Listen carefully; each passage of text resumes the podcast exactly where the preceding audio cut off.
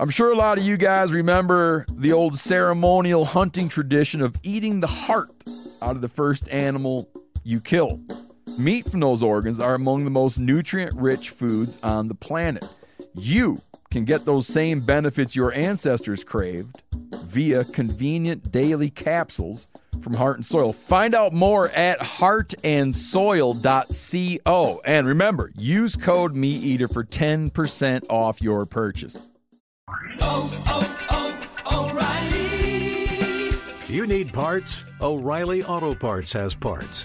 Need them fast? We've got fast. No matter what you need, we have thousands of professional parts people doing their part to make sure you have it.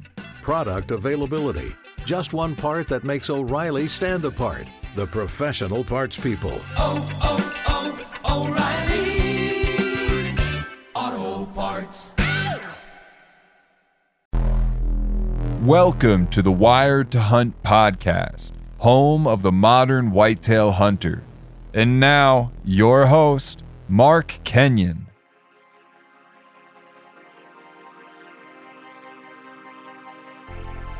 Welcome to the Wired to Hunt podcast. I'm your guest host, Tony Peterson, and today I'm speaking with deer biologist Brad Cohen.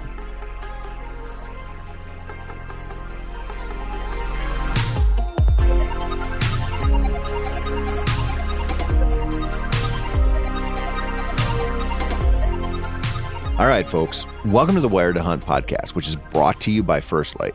You might notice that this is not the voice of Mark Kenyon. He sent me an email last week that said that he picked up a new hobby, which is learning fictional languages, and he's off to a convention in Omaha to really become, and this is his words, not mine, fluent in Wookiee.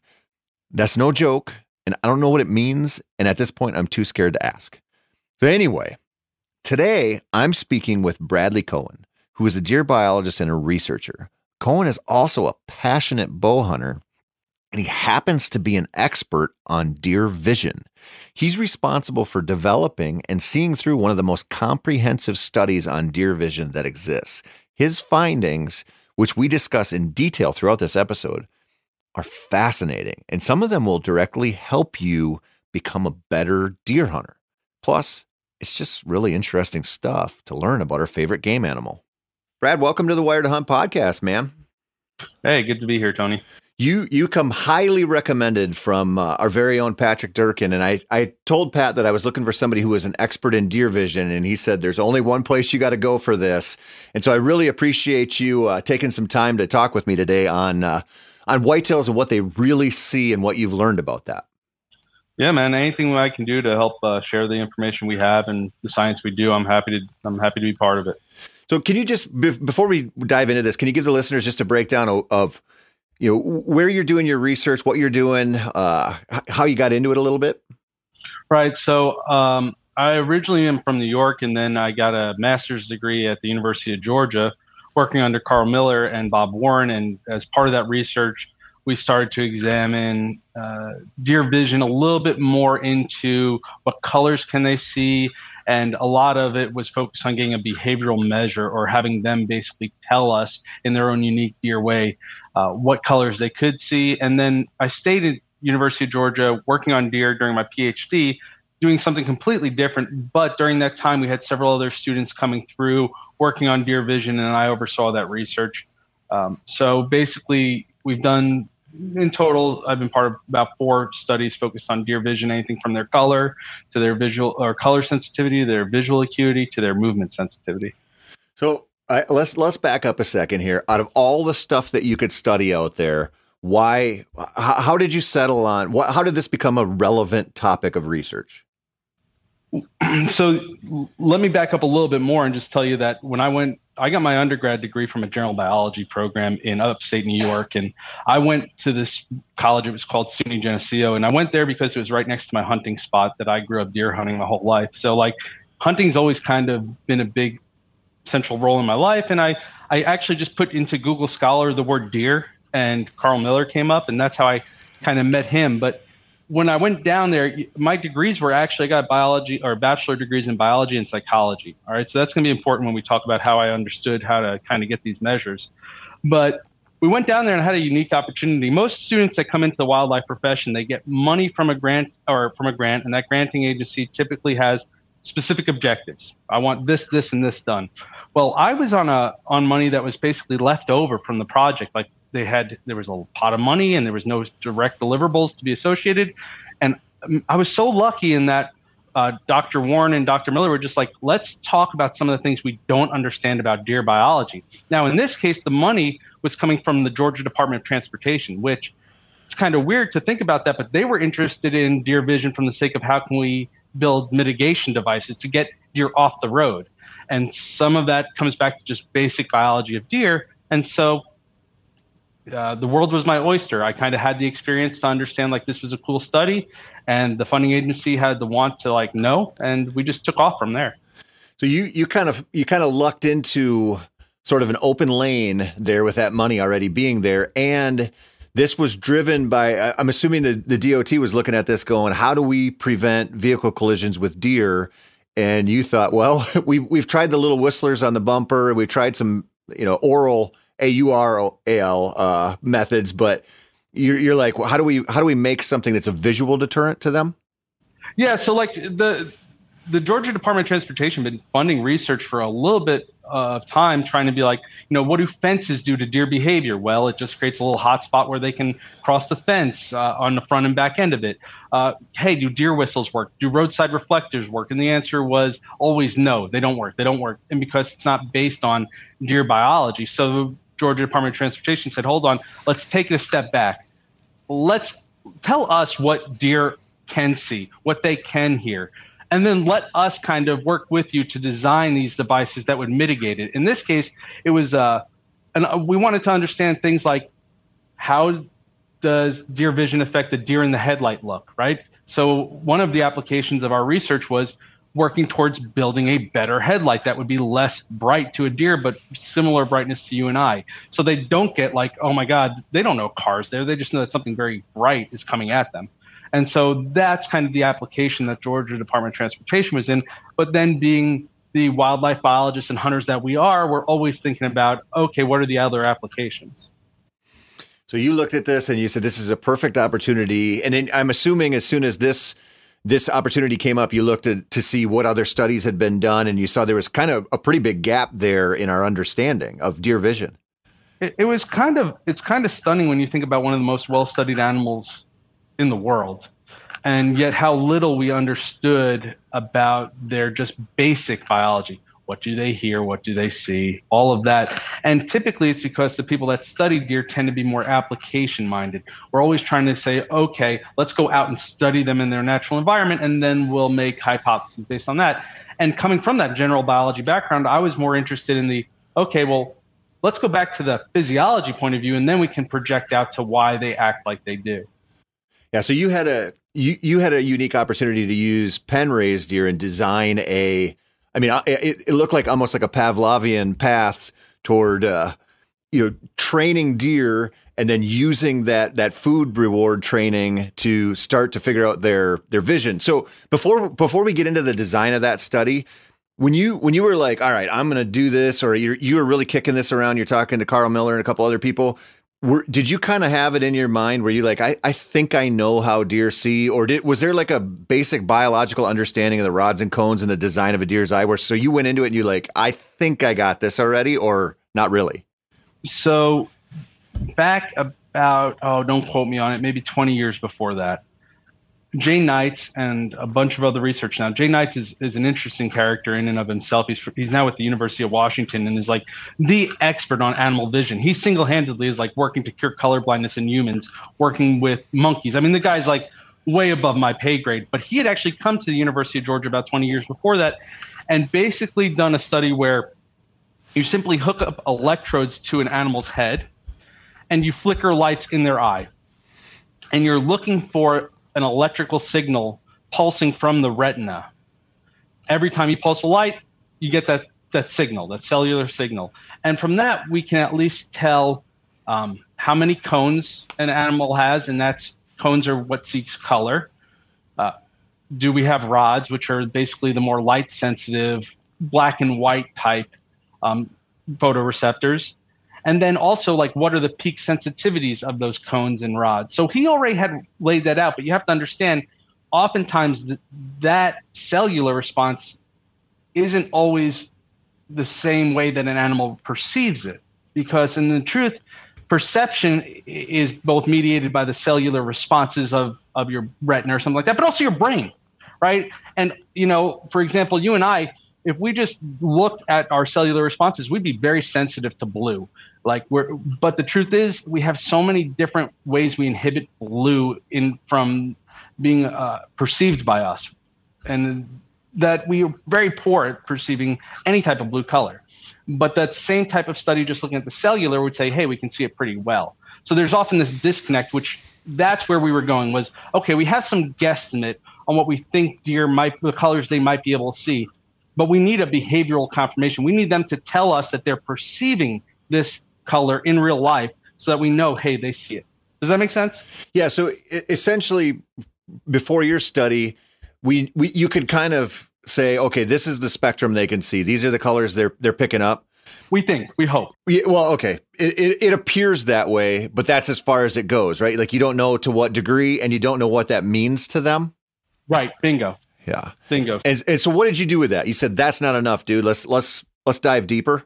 Yeah. So we had tried to train. I was like, listen, I think we can train deer to respond to light. In other words, it's just a classic Pavlovian dog type experiment where we're going to say, hey, there's two troughs with a treat. One of them is going to allow you to have access to the treat, and it's going to have a light on over it.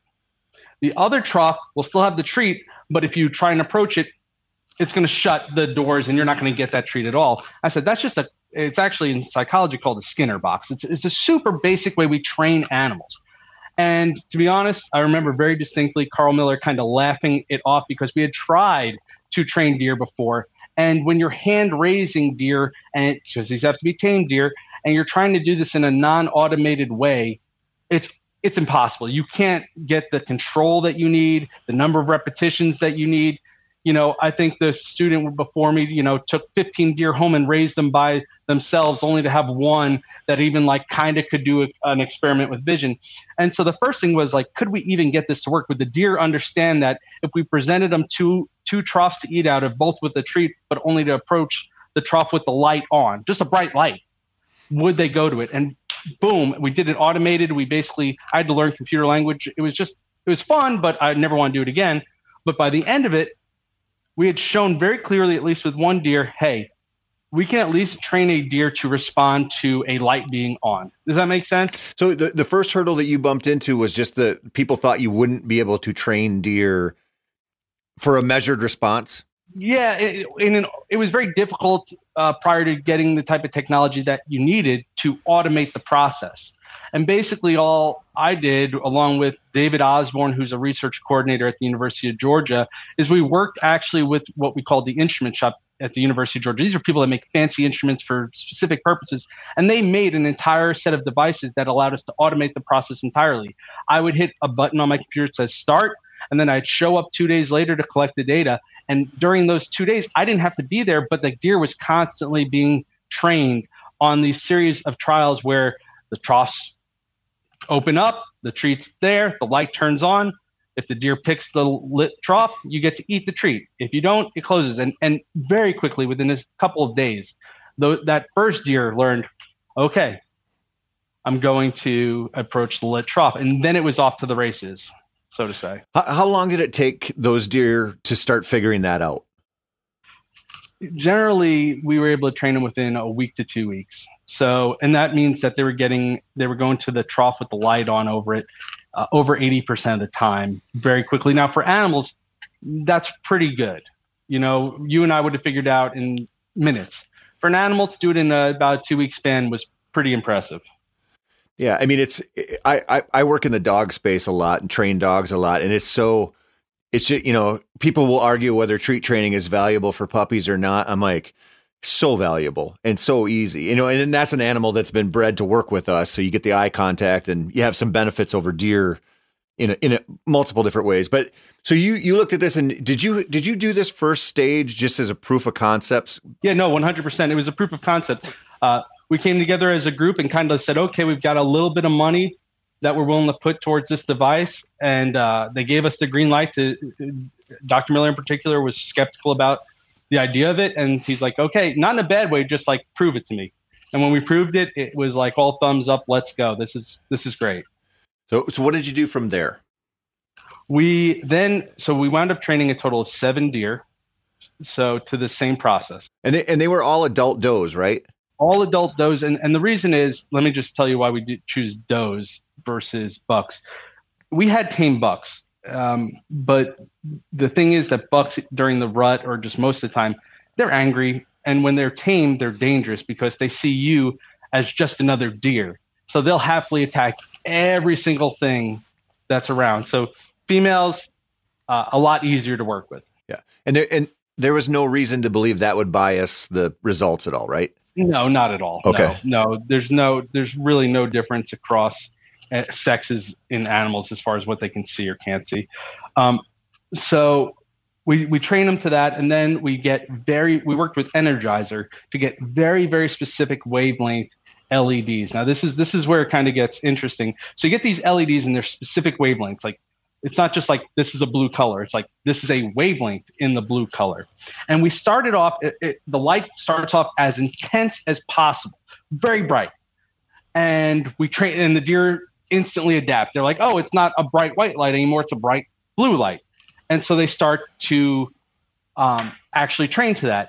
And then once you get them completely good to go, then you start to actually have the intensity, because your ability to see something of a color, right, isn't just the wavelength or the color itself. It's the intensity at which it's being presented to you, if that makes sense, right? Mm-hmm. And so we have the intensities until basically they were performing at chance. In other words, they stopped being able to see the light, and they were just randomly approaching the trough because they couldn't see it. And so we did that for a bunch of different wavelengths of light, both in the blue wavelength, which is like in the 400 nanometers, which doesn't matter for here, but in the short wavelength, and the long wavelength, which is the reds. And what did you start to find? I was fascinated. So with deer were able to see blue much better than we can. Typically something like 20 times enhanced sensitivity to blue colors than we have. So there were times when I was testing blue wavelengths where I couldn't see that the light was on, but the deer could. And on the other side of it is they could not see reds hardly at all, very low sensitivity to reds. And so what it did is enables to confirm those kind of previous anatomical or physiological measurements. And now we can go from there to figure out, okay, this is how a deer perceives its world. So before you did this, there was the suspicion that this is what it was going to show, that they were very sensitive to blues and not reds. Mm-hmm. Yeah. So that's what we thought would probably, that was what the anatomical measures had suggested. So what surprised you about it then? Was it like the degree at which they could see the blues? So the degree, it wasn't just like, okay, actually seeing it play out by your own experience, just how different the sensitivity is, but also we expected subtle or quite large differences actually in the anatomical structure or the anatomical measurements versus the behavioral measurements, because time and time again, that's what we see in the animal world. But in this case, they almost overlapped perfectly. So, whatever is going on in the cells is being transferred perfectly to the brain. It's like a beautiful synchrony, and there's no, like for us, our lenses clean up a lot of light. Like they get rid of a bunch of different light that you and I would otherwise process. For a deer, that's clearly not the case. You see where I'm going with this was there was almost no difference. And so now we have a really clear sense of what they can see. Can you explain that further? Like how do you know that? Like how did this show that was that clear to them? Oh, okay. All right. So let me back up a little bit here, and I don't want to go in the weeds. So if I go too much into it, just play with me here and say, okay, that's enough. But you get these measures. All right. So you actually have the intensity of light that they no longer can see, right, at each wavelength. Then there is an a crazy equation that has 23 different variables. Don't ask me to understand them or explain them, but it has 23 different variables, and you input the data we collected, which is literally this wavelength at this intensity. You just basically track that over time, and it spits out a beautiful curve. Okay, and these curves are basically curves for your your actual true sensitivity to different wavelengths of light. And so we're taking our real data and taking what we understand about how photoreceptors actually work, and we're projecting that onto this kind of sensitivity graph. Does that make sense? Sort of. You got to remember, I write squirrel hunting articles for a living, so this is this is heavy stuff. But trust me, I'm not. Yeah, I don't mean to make it that heavy, and it's still heavy stuff for me. I mean, there's a lot of stuff a lot of heavy lifting that occurred behind the scenes with Dr. Knights and all those people. You know what I'm saying? Well, I love it. So you start to figure this out, and by having the wavelengths, you start to go, okay, we know where the limits are on that. We know what the deer's range, and you didn't see any variance in those 7 deer that were the test subjects. They all were consistent across each deer? Yeah. So deer were remarkably similar. You know, there's always variation, right? There's some that are more trainable than others. You know, you always get the one deer that's the exceptional performer. You get the one that's like kind of dumb, but they were pretty similar.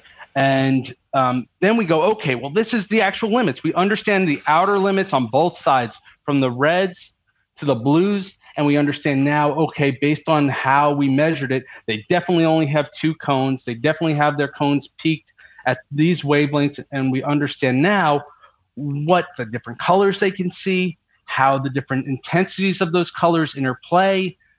We can lay out it almost with precision how at least the color world looks to deer.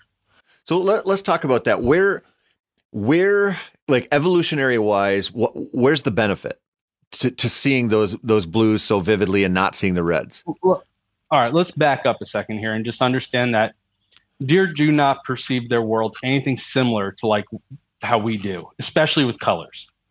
But what you have to understand is that deer are very sensitive to blue colors, which we are not sensitive to. Deer are not sensitive to red colors, which you and I are more sensitive to. So the blue coloration, being sensitive to that, makes a lot of sense from kind of an evolutionary perspective, if only because if you look at the light that's available during sunset and sunrise, a lot of that is actually in the blue spectrum. So here's the crazy thing. I want you to sit back and think. When you're sitting there 30 minutes prior to sunset and that just twinge of twilight's coming over or on sunrise, right? Just a little bit. That world is lit up for a deer. But because you and I don't see blues very well, it's dark to us. I don't know. That's kind of crazy to think, right? But our lack of sensitivity to the light that's most available during sunrise and sunset is why it's dark to us, and theoretically why deer are most sensitive to it, because it's the light that's available when they move the most.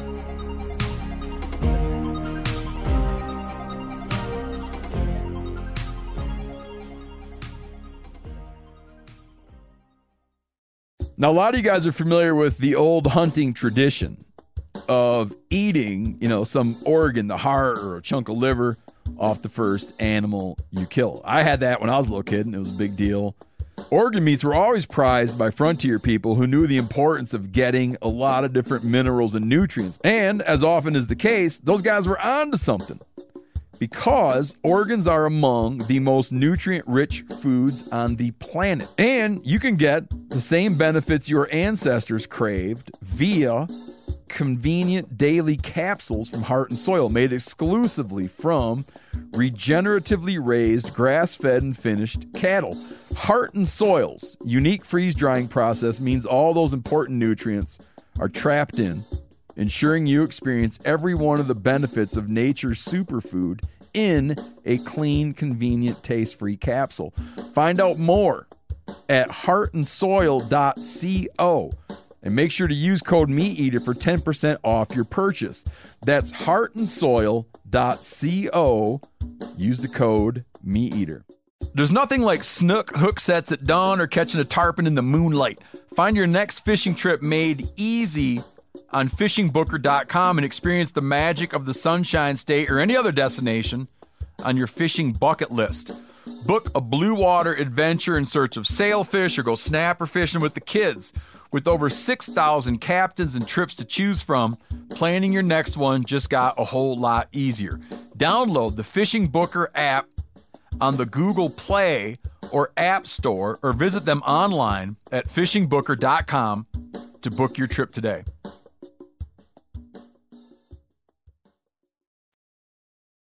This is going to be a crazy...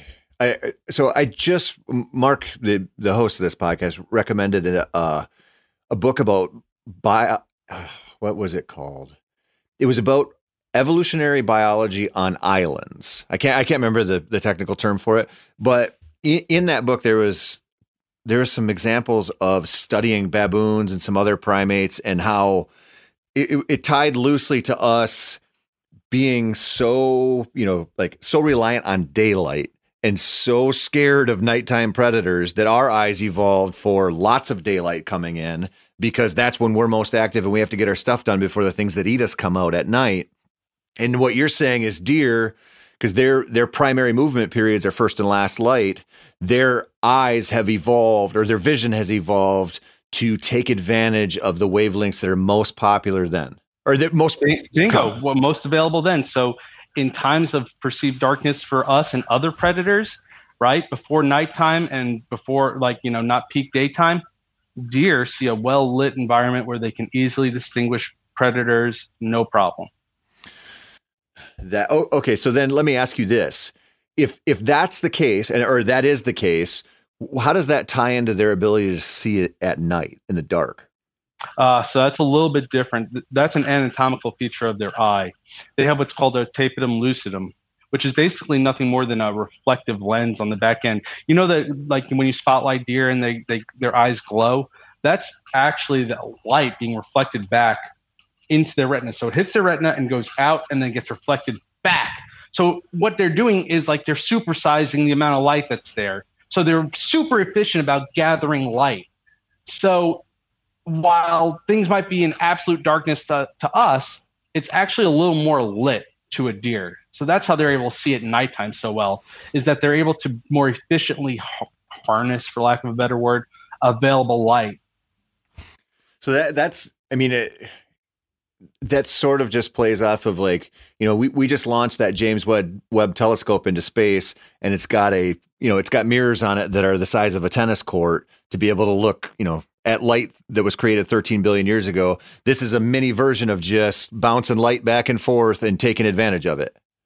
Man, I'll tell you what, it's the coolest part about being in this field is the crazy stuff that you learn about how critters have adapted to live in their environment. But that's exactly what they're doing. It's nothing more than a reflective mirror to get more light at nighttime. Because we don't move during night. Well, sure. Is that consistent across all, you see raccoons, the same thing, walleyes, same thing. It's all, that's what that is. All nocturnal, any animal that has some kind of peak activity at night. Most animals tend to have that kind of feature. It goes by a bunch of different names, but yeah, a reflective layer in their eye. Is there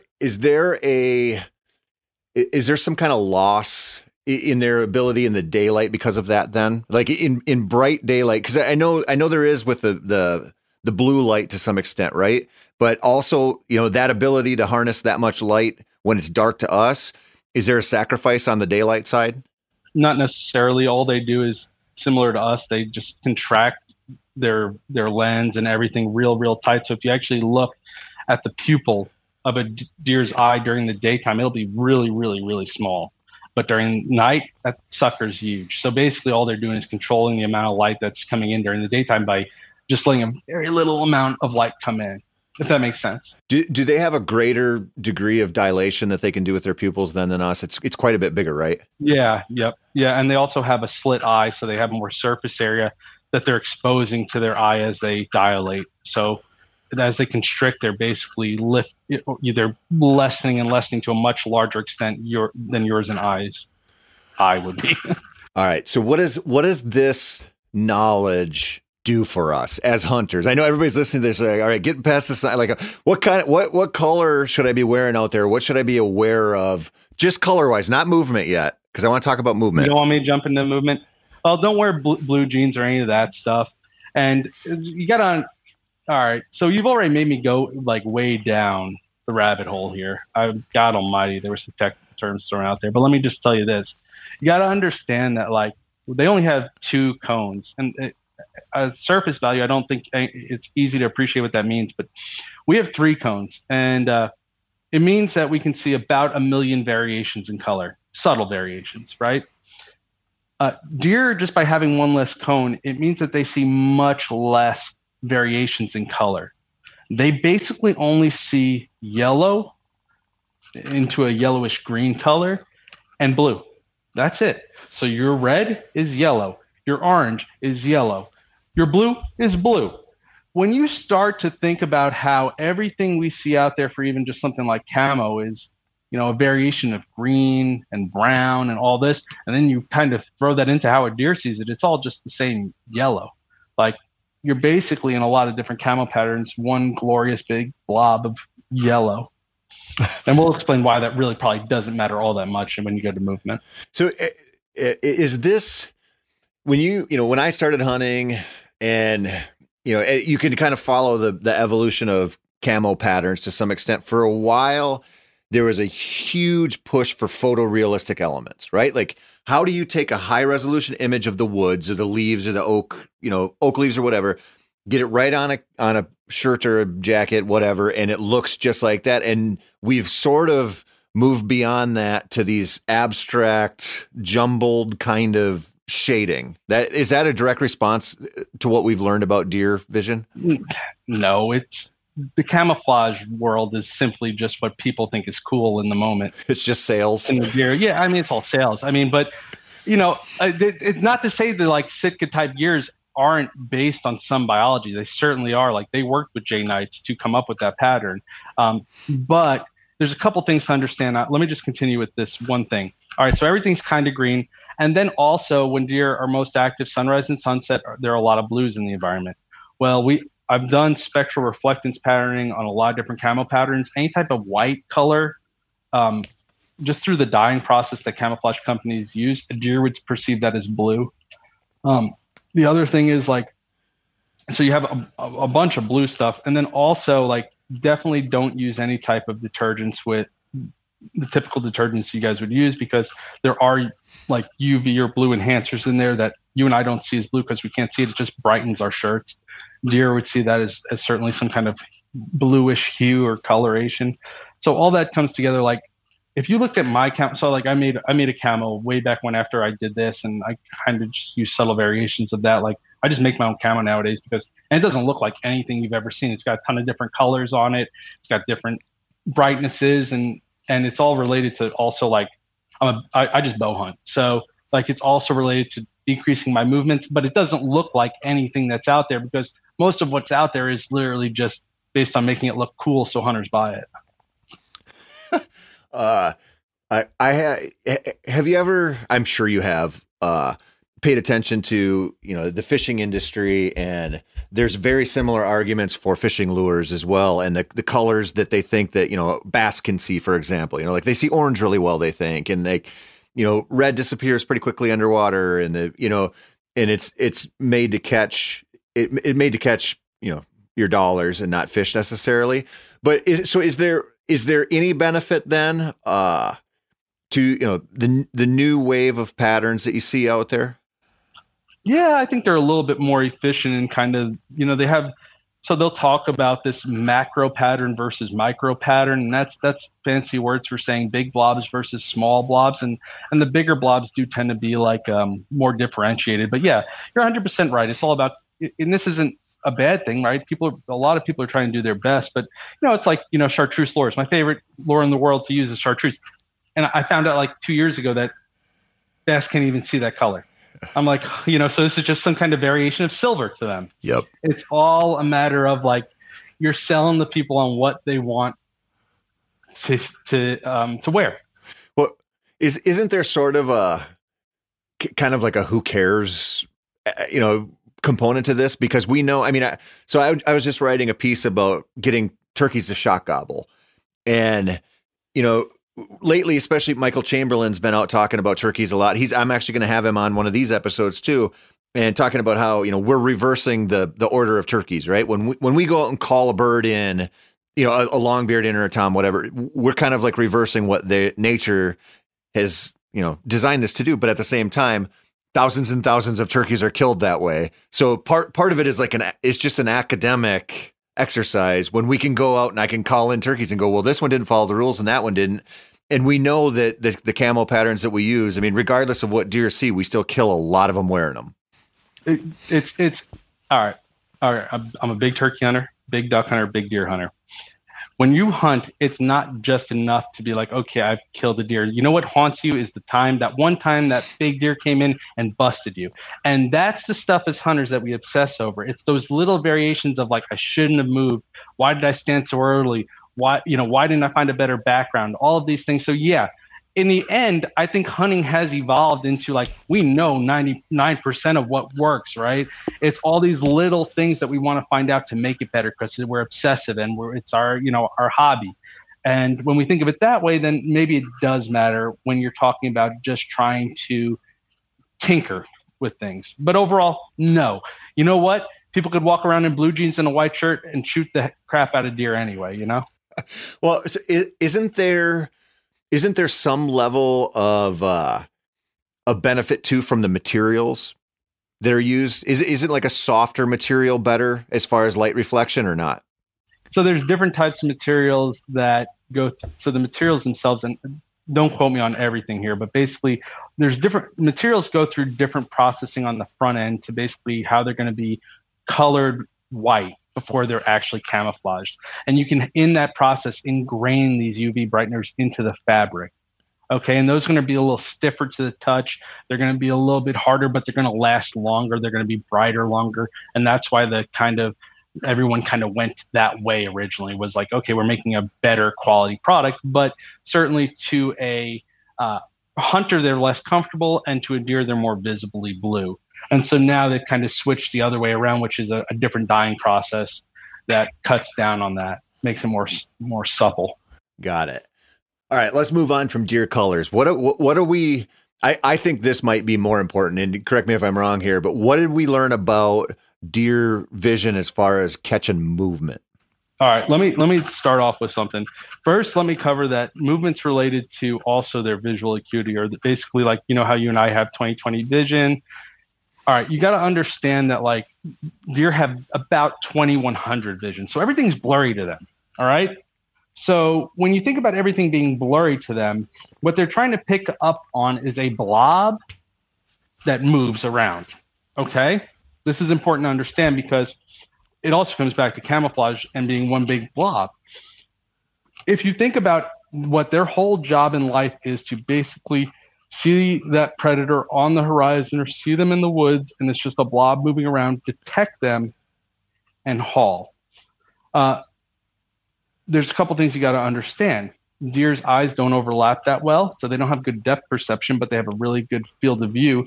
And the way their rods are kind of spaced out across their eyes, they can pick up detection like that. Now, it's not just – or pick up movement just like that. Now, here's the thing. They also process – this is like philosophical, but it's actually important. All right, just hang with me. We've done this experiment. It fascinates me, but like and if you want the details, if you want to go down that rabbit hole, I think it's awesome. But what you have to understand is that they perceive time twice as slow. In other words, they pick up movement twice as easily. Well, okay, hold on. Well, how slow motion to them. I know you won't believe me, but things happen in slow motion to them. They react twice as fast as we do. They see things twice as quick. They detect things twice as easy. How do we know how deer perceive time? I got to know that. All right, this is crazy. All right.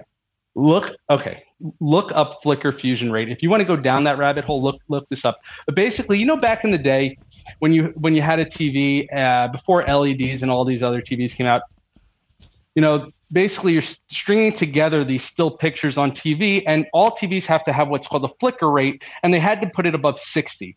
And the reason they had to put it above 60 is because you and I also see things in still frames, and our brain refreshes that still image at 60 times per second and creates a holistic movement pattern. But that is not the same across animals. And so this is why, like, a dog actually has a higher flicker fusion rate. And back in the day when you had an old TV, a dog wouldn't watch TV with you because it looked like a bunch of still pictures to them. Okay, so here, all right. But that also is, that flicker fusion rate is also how fast you're refreshing time or movement or all of these things. So, like, have you ever wondered how the hell a bat can catch a bug, or like how a bird is able to, hit another bird in air?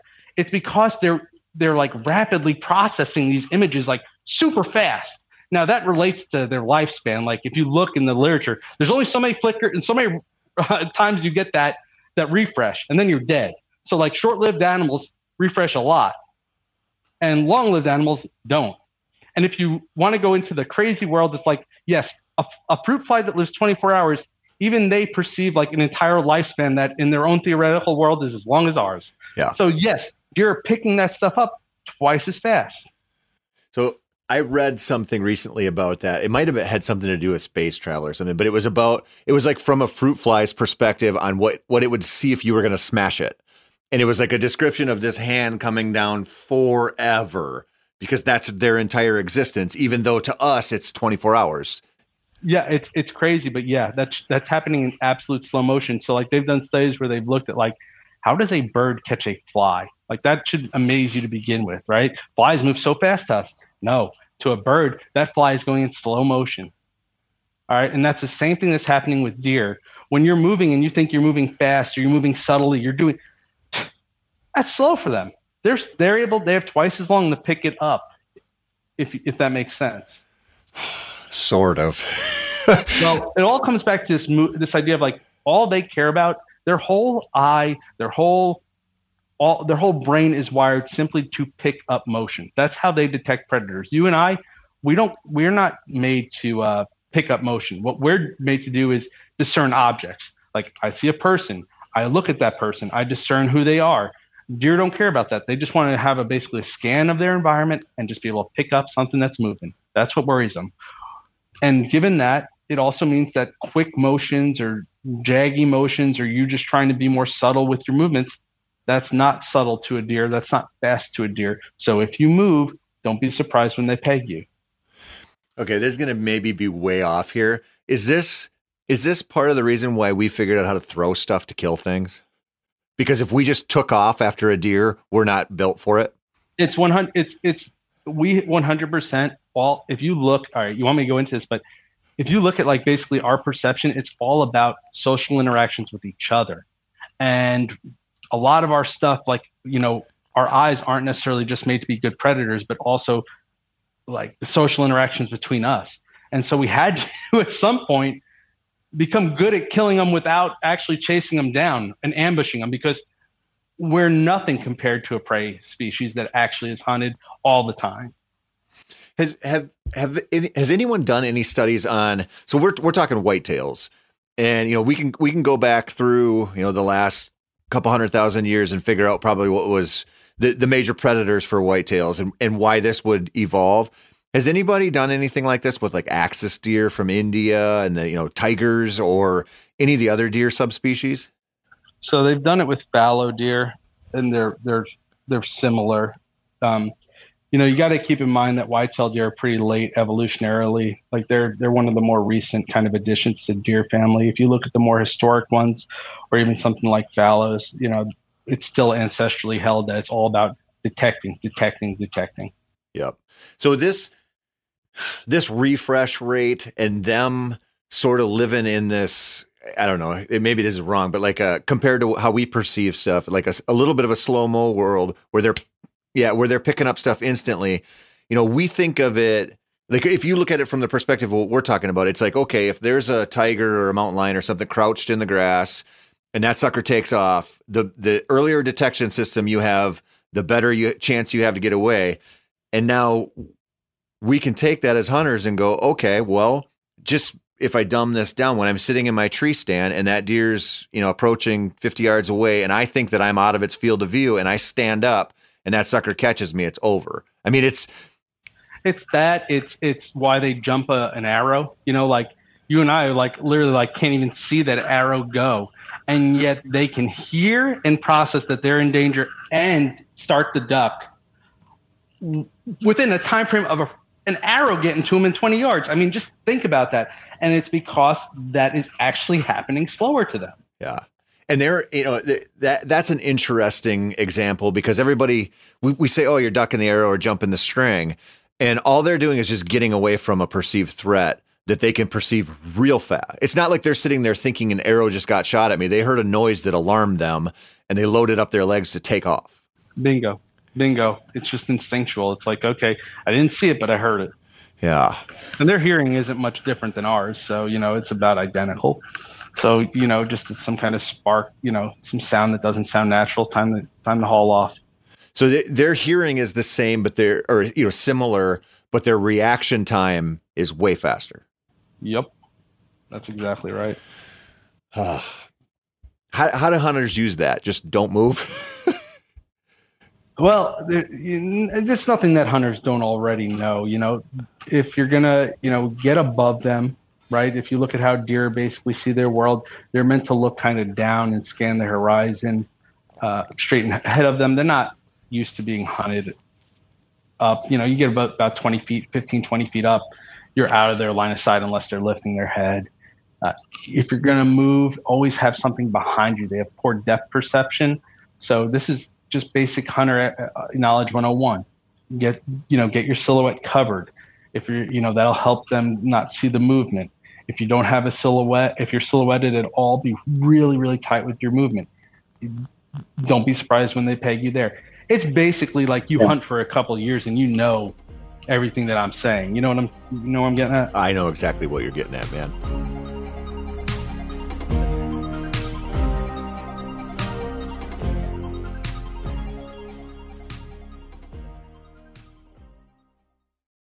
Now, a lot of you guys are familiar with the old hunting tradition of eating, you know, some organ, the heart or a chunk of liver off the first animal you kill. I had that when I was a little kid, and it was a big deal.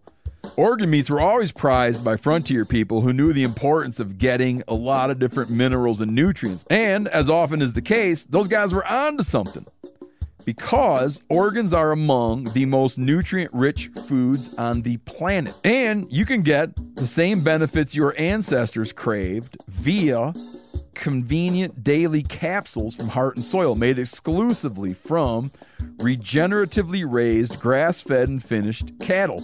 Heart and Soil's unique freeze-drying process means all those important nutrients are trapped in, ensuring you experience every one of the benefits of nature's superfood in a clean, convenient, taste-free capsule.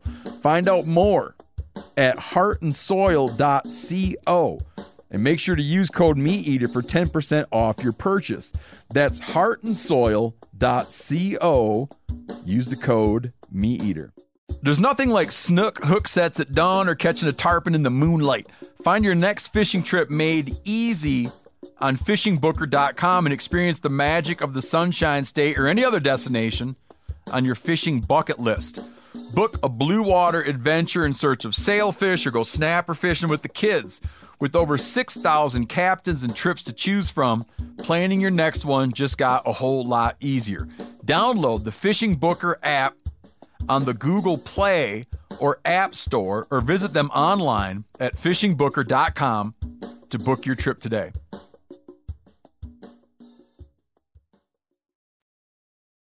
Can we talk a little bit about the difference between them perceiving movement, you know, on the ground around them versus above them? Because that's an important distinction. Right. So they are anatomically made to perceive threats on the ground. Okay. Their biggest predators back in the day were some type of, you know, wolf and cougar type, you know, combination. Right. And so when we think about that, it really comes as no surprise that they have a hard time seeing up above them. And it's not just like they have a hard time seeing it, but actually their vision gets more blurry. If you and I like look straight ahead of each other, actually on the periphery of our vision, it's quite blurry. And it's the same for deer, right? So they're looking straight ahead, and like as you get further and further higher up in the trees, if you will, it's blurrier and blurrier. So you're able to camouflage in more and more.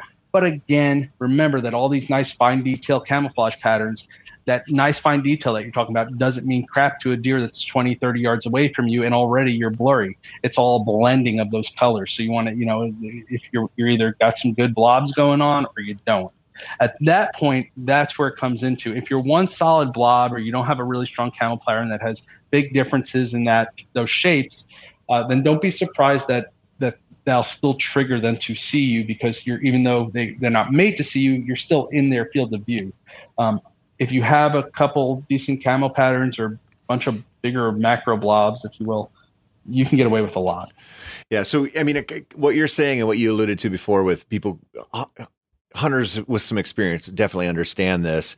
When you get up there and you're in a little tiny tree and you're silhouetted against a bright sky or, you know, the sunset or whatever, if even something that had terrible vision would be able to see the movement there better. 1,000,000%, you know, that's what they're going to key in on. It's all about taking the blob. I keep saying blob, but you know, the figure that is yourself, and either hiding it behind something or moving ever so subtly that you don't cue them. But in the end, I can't stress enough the importance of covering your silhouette. That will break up the movement pattern. Because it'll basically, they have poor depth perception. It'll converge. That tree basically converges with you into one thing. Yeah. Does that make sense? Oh, absolutely. I mean, I set 90% of my stands to be behind the tree and shoot around it. Yeah, those saddles, you know, the saddle harnesses and all that, they make a really big difference in that. I remember, you know, the first time I ever sat in a tower deer hunting, I kept getting pegged by deer. I was like, why? I'm covered. Why am I getting? And I realized real quick, when I got into the tower blind, I had put a bunch of twigs up behind me to like stop my movement. And then, well, the deer were used to like seeing nothing there. Yep. And so all of a sudden now freaked them out. It's all about keeping with your environment. So I want to ask you about that then. So when we've talked about how they can see certain colors and what light position or what light is beneficial to them. We've talked about movement, but what about that deer when you're up in your stand, you don't move. It's not a deer you want to shoot. And it's just walking by, you feel like it's over, and that deer stops and looks right up at you, and you haven't moved. Right. That has everything to do with that you're not blending in with your background, because your camo pattern doesn't.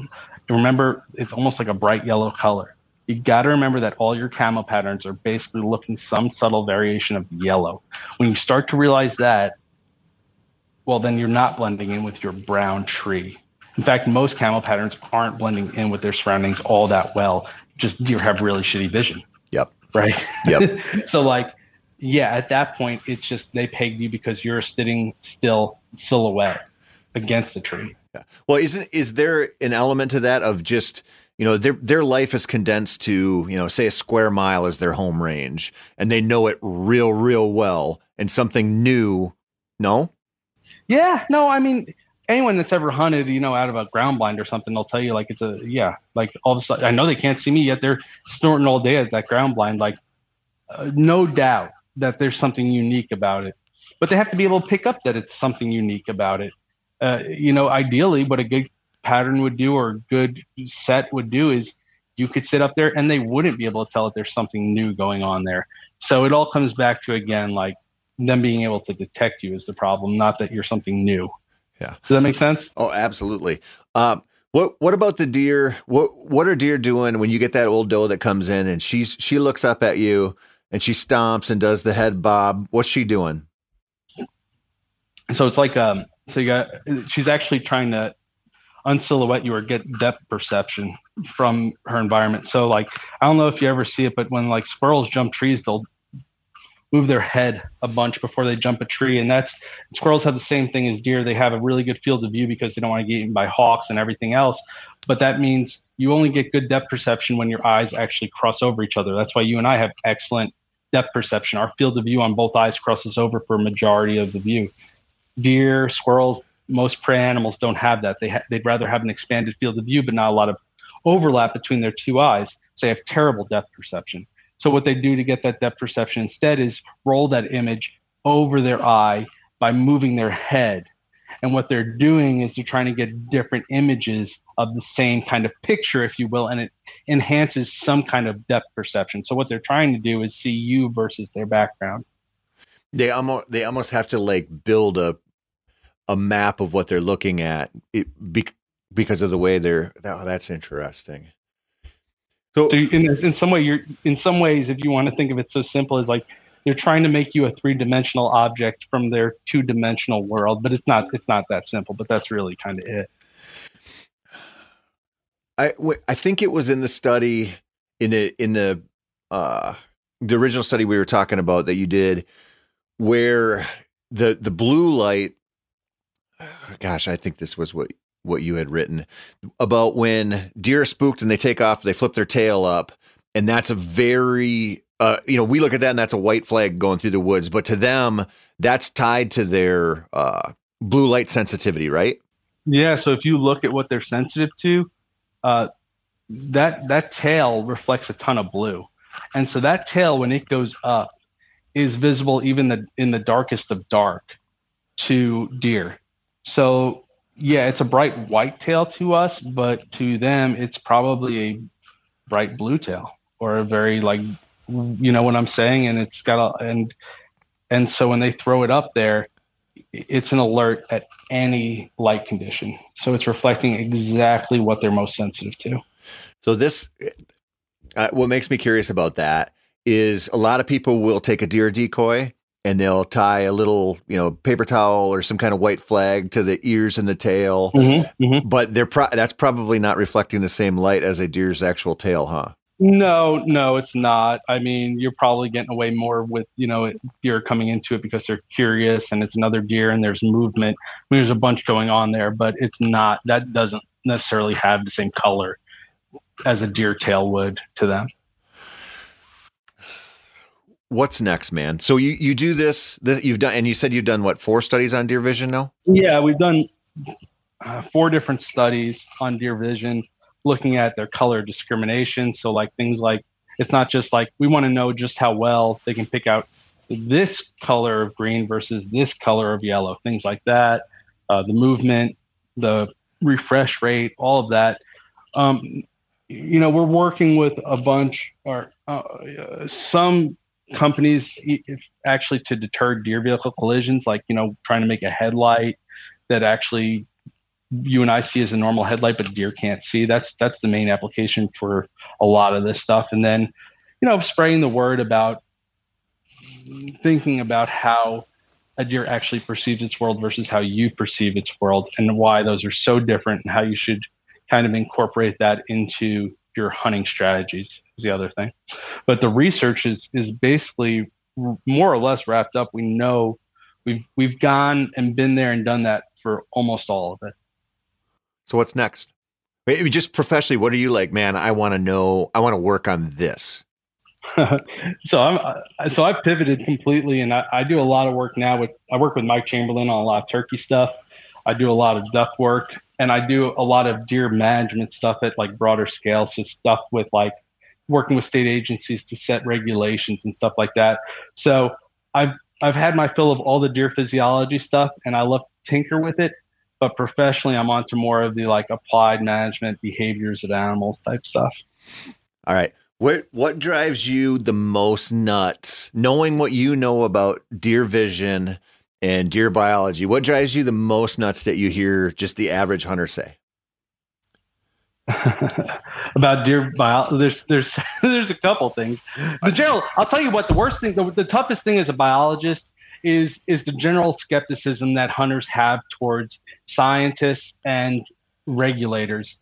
Sometimes that's warranted in the political world that we live in with decisions that are made, but oftentimes the people that are helping make decisions and inform science got into it for a reason. It's because we're obsessive hunters ourselves. Now, from a deer physiology and all this other stuff, all the science I've done, and what bothers me the most is 2 things. When I go out there and I see a state that's the Department of Transportation that's spending millions of dollars to put together deer deterrent stuff that simply won't work, that's frustrating and a waste of money. And then hunters that basically latch on to a a specific brand of clothing that they think the camouflage is somehow superior than another one, when it's really all the same. And what you really just want to buy is a quality garment, not necessarily the camel pattern that's behind it.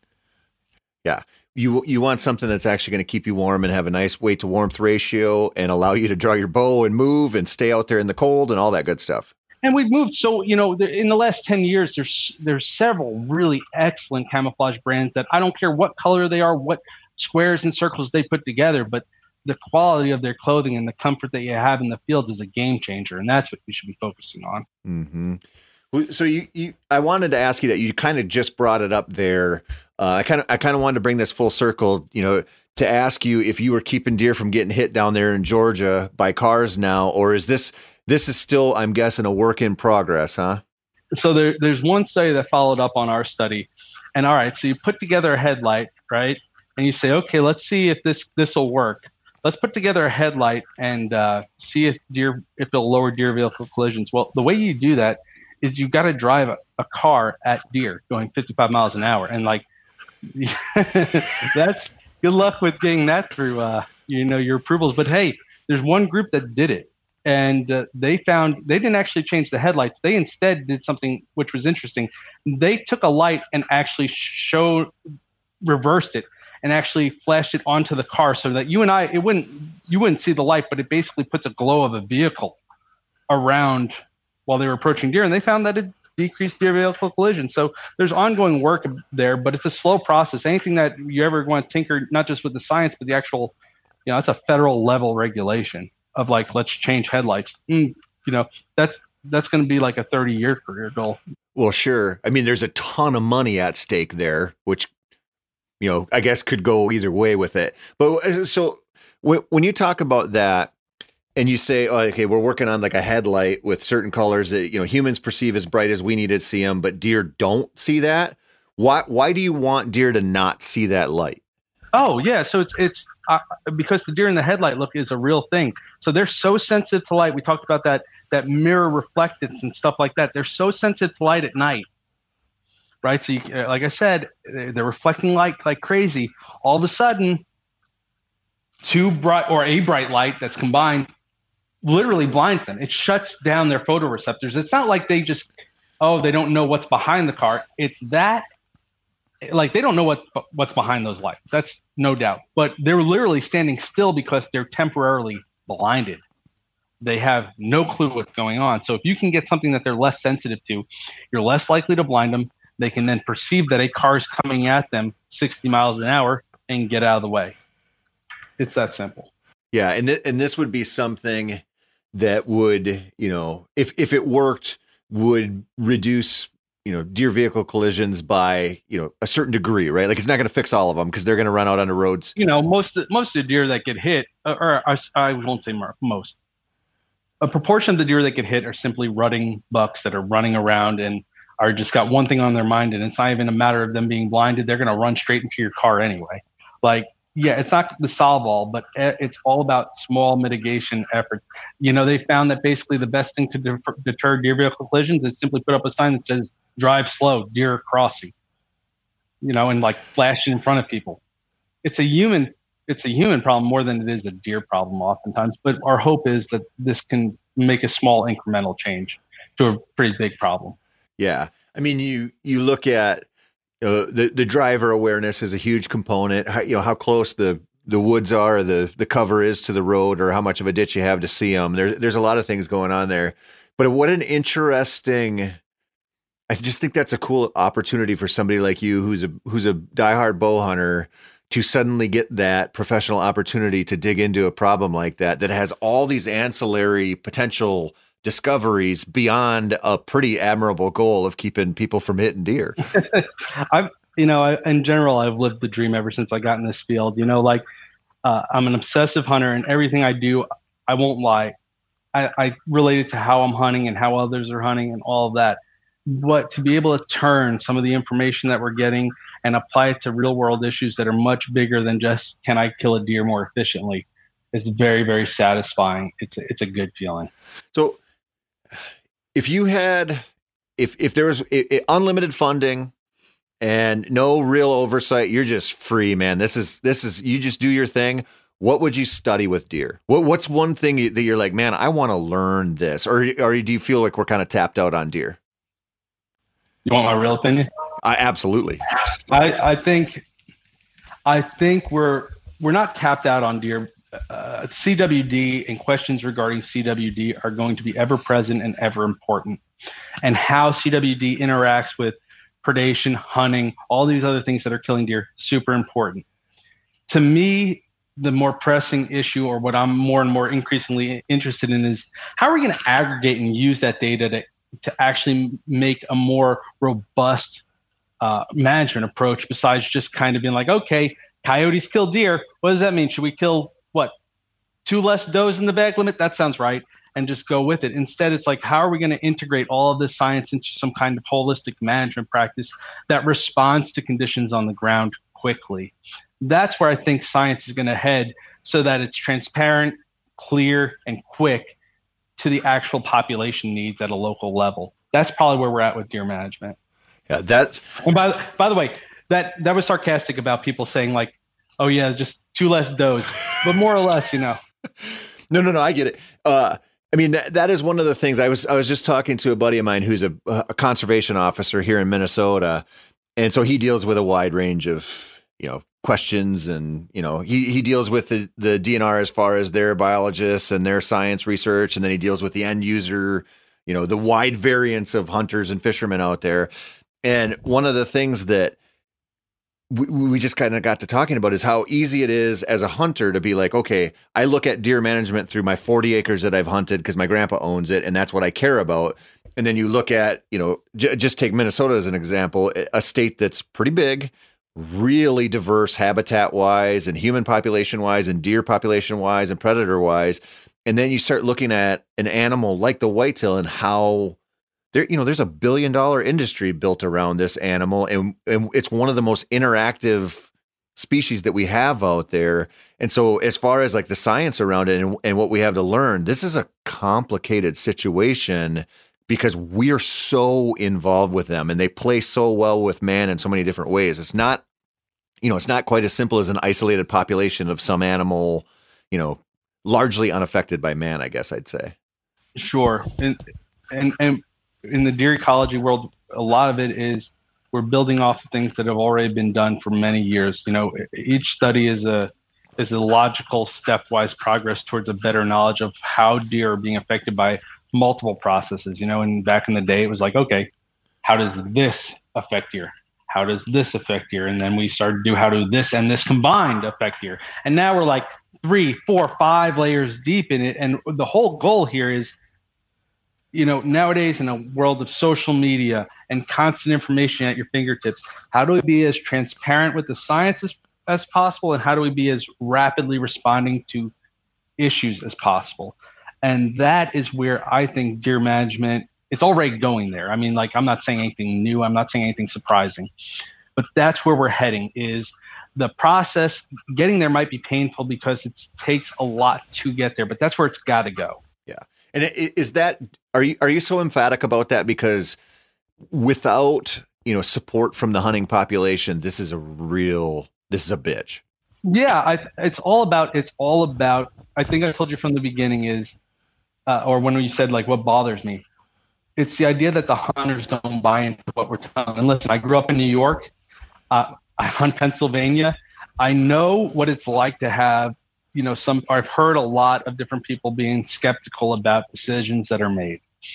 And so to me, I'm only emphatic about it because I know these people, and I know the good they're trying to do.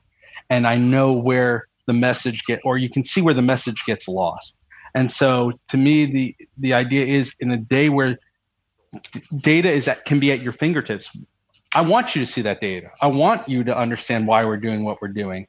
It just makes sense to me. So that's where you give me unlimited money. It's promoting transparency. It's promoting data collection, and it's promoting sound management. It's not necessarily going to another spot to do a different type of iteration of the deer vision study, if that makes sense. Yeah. There has historically been a pretty significant disconnect between a lot of state game agencies and the end user and what's really going on there. And that has led to a lot of problems. Yeah, well, it comes back to a bunch of different things, right? One is messaging, but it also comes back to scale of management. You talked about the guy in his 40 acres. What that guy on his 40 acres and me on my 40 acres, what we see is a microcosm of something that a deer biologist isn't managing for. They're managing at best, you know, a region. And that's where we all want to head. You know, a lot of states have that already, but theoretically we'd make that region as small and small as possible so that the two match up. But oftentimes it's so misaligned. You've got somebody that's managing and doing their stuff well in an otherwise pretty desolate landscape for deer, and they have to suffer those consequences. You see what I'm saying? Or vice versa, somebody's not doing the right thing in a place that's got a pretty liberal season. So in the end, decreasing the scale of our management and responsiveness, it all comes back to sound data collection. And honestly, that is not something that's something everybody wants, but time, money, effort, there's only so much you can possibly do. Yeah. So that's why I say it with a unlimited budget part. All right, man. Last question for you here. So as a passionate hunter and a deer lover and a guy who's involved in the science, what's one thing that pops out into your mind that you've learned through your research or somebody else's research that you've been studying up on where you're like, you know what, I'm taking that into the field with me and I'm never going to forget that? How sensitive deer are, or all animals are, to hunting pressure. It's not, I used to know, like, okay, well, I'll just hunt this spot, my favorite spot, with the right wind conditions, with this, I can hunt it when I want. No, there's like a legacy effect of you going in and just being in that area. Like, I completely changed how I access my properties. I only go in from the edges. I minimize disturbance, not just on a good wind, but like I take as few freaking steps as possible. Like, and because the science has clearly shown that just like your presence in that area is a tangible thing that deer can pick up on, and they'll start to avoid it really quickly. And that's probably why so many bucks are shot during the rut, is they give up that that awareness to chase does around, you know, plus being more active. Well, yeah. And I love that you said that, because I kind of look at this like it's really easy to spend somebody else's money, right? Like, it's really easy to be like, Jeff Bezos should pay this much in taxes, or he should spend this much, or give this much to charity. But we don't look at ourselves the same way. Typically, yeah, we do the same thing with hunting pressure, right? Like, we're always like, oh, this asshole came in and he walks around at first and last light and scares them all away. But we don't think about the thing we can control, which is our pressure in a situation, because we're so biased toward what we want to do. And like you said, well, if I go in here and the wind's right, it's all good. Yeah, it's crazy. Like, you know, just even with the stuff we do with ducks and turkeys and what we see with deer and just about everything. I mean, animals respond to hunters, and it's because I now realize through common sense, like, they have to. There's no other animal that they can interact with from 80 yards away and be killed. Yeah. Like, you know what I'm saying? Like, they've got to be on it immediately. And so, you know, them turning nocturnal, them shifting their patterns, it's immediate, it's quick, it's lasting. And so it completely changes how I approach almost every situation. I'm very strategic in where I go. I'm very strategic in how I approach it. I'm strategic in if I have to leave when things go differently. And I've seen, you know, I harvest more deer or bigger deer because of it, I think. For sure, man. Such good stuff. I really appreciate you coming on the podcast. This was a blast, man. Yeah, man. Appreciate you having me. Thanks again. That's it for this week, folks. Be sure to tune in next week for some more whitetail goodness. This has been Wired to Hunt, and I'm your guest host, Tony Peterson. As always, thank you so much for listening. And if you're looking for more whitetail content, be sure to check out themeateater.com/wired to see a pile of new articles each week by Mark, myself, and a whole slew of whitetail addicts, or head on over to our Wired to Hunt YouTube channel to view the weekly content we put up.